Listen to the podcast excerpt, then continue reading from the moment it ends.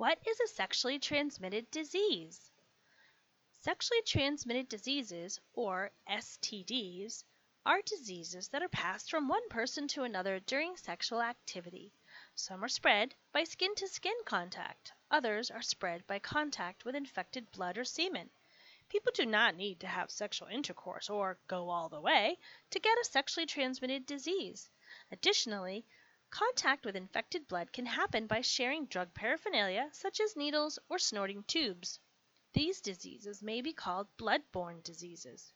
Hepatitis B and C are examples of diseases that are usually transmitted by contact with infected blood rather than sexual fluids. Having one STD often makes people more likely to get another, because having an infection can make the general tissue more vulnerable to small breaks in the tissue during sexual activity. When infected blood or semen comes in contact with these small breaks, the disease causing parasite, virus, or bacteria can pass from one person to another. Many people do not know they have a sexually transmitted disease, so they're not aware that they could spread it to someone else. For this reason, simply asking a person if they have an STD is not sufficient protection. People can avoid getting STDs by not having sexual contact and by using condoms. People who are sexually active should have regular doctor checkups and get screened for common STDs. Sexually active people who have shared drug paraphernalia must get tested to be sure they do not have a sexually transmitted or blood-borne disease. People who notice discomfort in their genitals, a change in appearance of their genitals, sores on their genitals, or discomfort during sex or during urination should see a doctor to get evaluated. If a person gets treated for an STD, he or she must disclose this information to his or her sexual partner and make sure the partner gets tested and treated as well. What sexually transmitted and blood-borne diseases are common? Common sexually transmitted diseases include trichomoniasis, genital warts, human papillomavirus or HPV, chlamydia, genital herpes, human immunodeficiency virus or HIV, hepatitis B and C, and syphilis and gonorrhea. Bacterial vaginosis. Bacterial vaginosis is not considered an STD, but sexually active women are more likely to have it. This infection whose cause is unknown, can cause itching and unusual vaginal discharge. Bacterial vaginosis is linked to an imbalance of good and harmful bacteria normally found in the vagina. This infection can be treated with oral pills or vaginal creams and antibiotics for seven days. Trichomoniasis. Trichomoniasis is the most common curable STD. This disease is caused by a parasite a microscopic animal that lives in other animals, and most people are not aware they have it. Men may have an itching or burning in the penis, and women may have a discomfort in their genital area. This disease can be diagnosed with a test and treated with a single dose of antibiotic. People who get treated can get it again. To avoid getting reinfected, people should make sure that all of their sexual partners get treated as well. Using condoms or avoiding sex can prevent the spread of trichomoniasis. Genital warts and human papillomavirus, or HPV. Genital warts and human papillomavirus is the most common STD in the United States. About 79 million people are infected with more than 40 types of this virus, a microscopic animal that lives in the cells of people and other living things. People are usually not aware that they have the virus, and HPV usually goes away on its own. Most type of this virus are not harmful and may only cause warts, but some can cause cancer of the mouth or the cervix many years after the person has been first infected.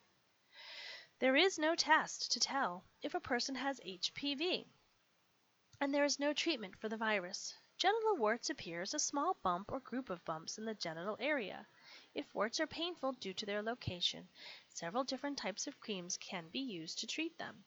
Cryotherapy and surgery can also be used. The CDC now recommends that all boys and girls get a vaccine at age 11 or 12 to prevent HPV and the cancers that cause HPV. People can use condoms to reduce their risk, but areas of skin not covered by the condom can still get infected or transmit the infection. Chlamydia. Chlamydia is a sexually transmitted bacterial infection. If left untreated, chlamydia can cause infection in the reproductive system, which is called pelvic inflammatory disease in women. This causes scarring and can lead to infertility, the inability to have a baby. About 2% of young women get chlamydia in the United States. Most people do not have symptoms, so doctors usually screen young sexually active women with a simple test. Chlamydia is easily treated with oral antibiotics for 1 to 7 days. Genital herpes. Genital herpes is an STD caused by one of two viruses. About 1 in 6 people have this STD. The disease causes people to have small blisters that break to become sores on their mouths or genitals. Most people are not aware that they have this disease. Doctors can take a sample of fluid from a sore and test for herpes. There is no cure, but medicine can reduce the transmission and reduce the occurrence of outbreaks. Using condoms reduces but does not completely prevent transmitting the disease. HIV AIDS. The human immunodeficiency virus, or HIV, lives only in humans. The human immune system usually fights off viruses and kills them, but it's not able to fight off HIV. When a person is infected with HIV, it stays with them for life. Over time, it harms the immune system so that the person is not able to fight diseases and develops acquired immunodeficiency syndrome, or AIDS. People with AIDS get infections and cancers that their bodies can't fight, leading to death. More than 1 million Americans are living with HIV, and about 15% of them do not know they have it. People get HIV by physical contact with body fluids, including blood and semen. Having unprotected sex and sharing needles to inject drugs are the most common way people transmit the virus from one person to another. HIV is more common among people with substance use and mental health disorders, mostly because so many people with mental health conditions have co occurring addictions. People with addictions are more likely to end up sharing needles and more likely to have unprotected sex. People can avoid getting HIV and other STDs by always using a condom during sex and by never sharing needles or other drug paraphernalia. People who engage in those risky behaviors should really get tested regularly. People who were exposed to a person with a known infection in the preceding 72 hours can get an antiviral prophylactic treatment that will reduce their risk of getting infected. For people who have HIV infection, treatment with combinations of antiviral medicines can prevent the growth of HIV virus in the body if, if people take the medicines fully and regularly every day for life. These pills extend the lives of most people by preventing the ability of the virus to harm the immune system. These medications can cause serious side effects, including depression. People who are infected should tell their partners and make sure their partners get counseling and testing. Clinicians can help people disclose their HIV status to their partners. If a patient refuses or can't ensure that his or her partner will get counseling and testing, HIV care staff or health department personnel will use confidential location and notification procedures. Hepatitis. Hepatitis means inflammation of the liver. Of the five viruses that can cause hepatitis, two can be transmitted sexually and cause a chronic infection hepatitis B and hepatitis C. Hepatitis B is spread through contact with infected blood and semen. Hepatitis C is spread through contact with infected blood. People can get these diseases through sexual contact by sharing drug paraphernalia, including needles and snorting tubes, and by sharing household items that could give traces of blood on them such as razors and toothbrushes. These two types of viruses cause an initial short term illness that usually resolves without treatment. In 80% of people who get affected with hepatitis C virus, it stays in the body long term, causing serious chronic liver disease that can lead to liver failure and death. A sample blood test indicates whether a person is infected with these viruses. A vaccine involving three shots is available to prevent hepatitis B the CDC recommends that all infants get vaccinated. Adults who were not vaccinated as children and are at increased risk for infection, including those with substance use disorders, should get vaccinated. There is no vaccine for hepatitis C. People can avoid getting hepatitis C by not sharing drug paraphernalia, razors and toothbrushes, and by using condoms. Regular contact, including shaking hands, kissing, and sharing utensils, does not spread hepatitis B or C viruses. Medications are available for people who have chronic hepatitis B or C that is starting to harm their liver.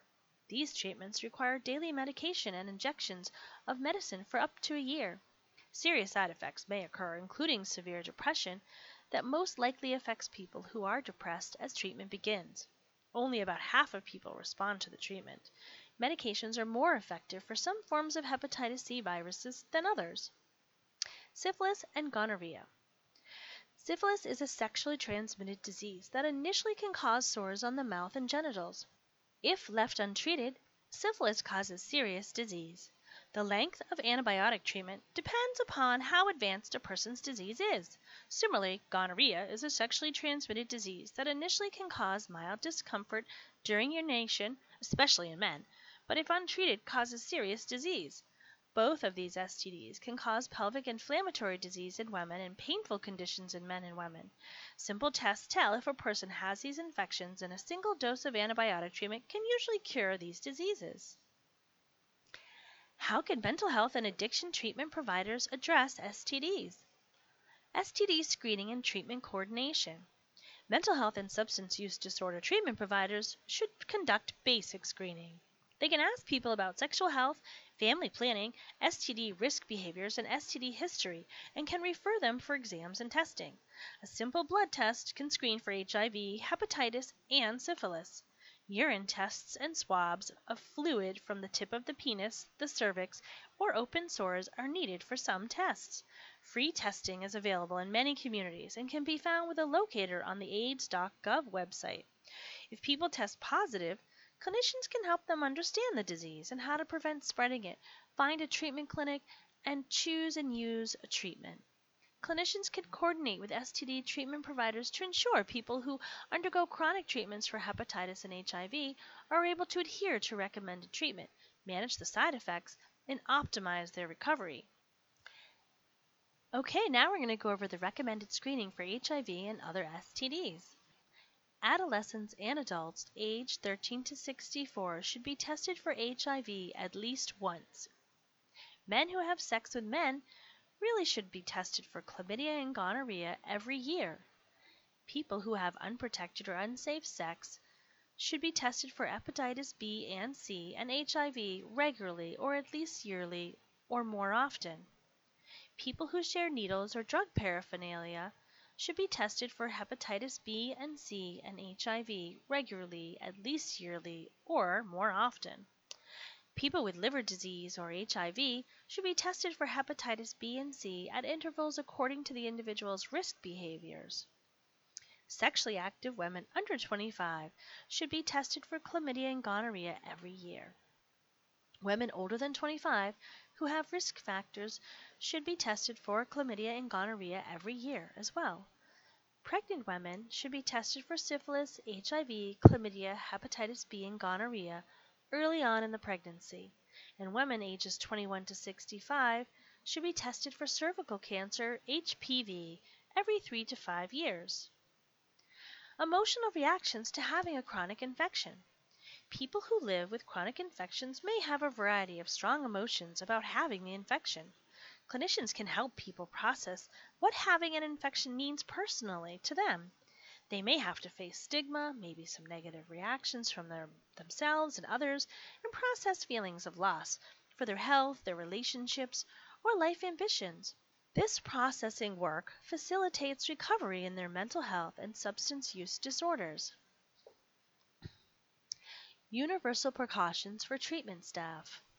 Because many people with mental health and substance use disorders are infected with blood-borne diseases, treatment providers should visit the CDC website to learn and follow universal precautions to prevent the inadvertent spread of these diseases within their facilities.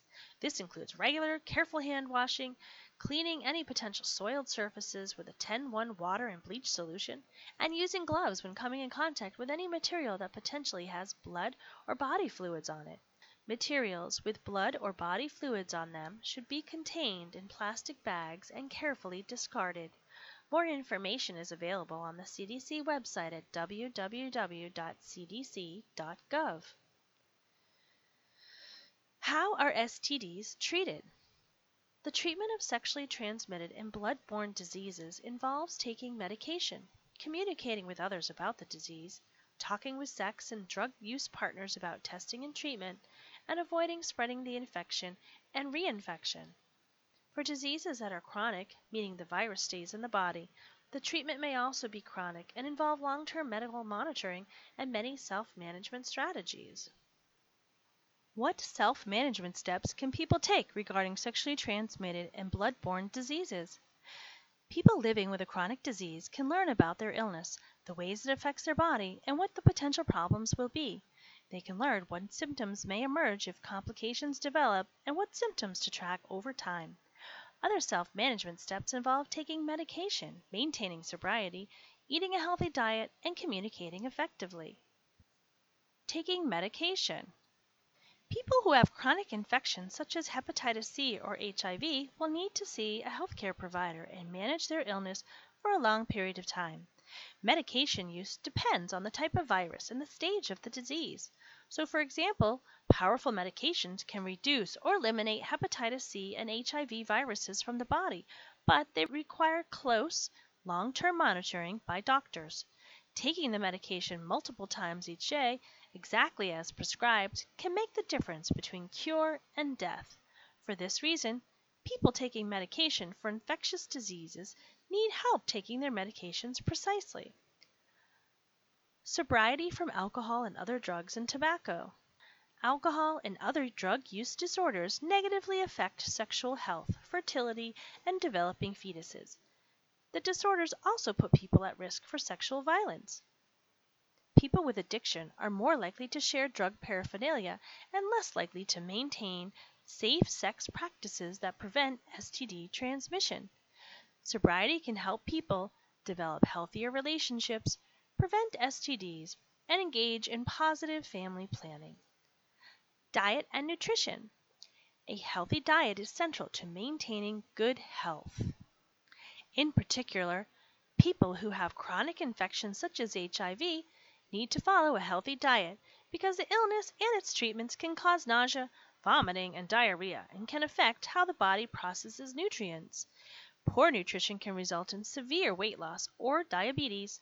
Healthcare providers can regularly track symptoms of digestive, gastrointestinal, or GI disorders and address them early.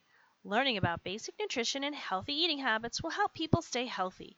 People with chronic infections also should avoid getting food-borne infections by avoiding raw eggs, meat, and seafood, washing their hands, utensils, and cutting boards before food preparation, and eating and washing their fruits and vegetables thoroughly.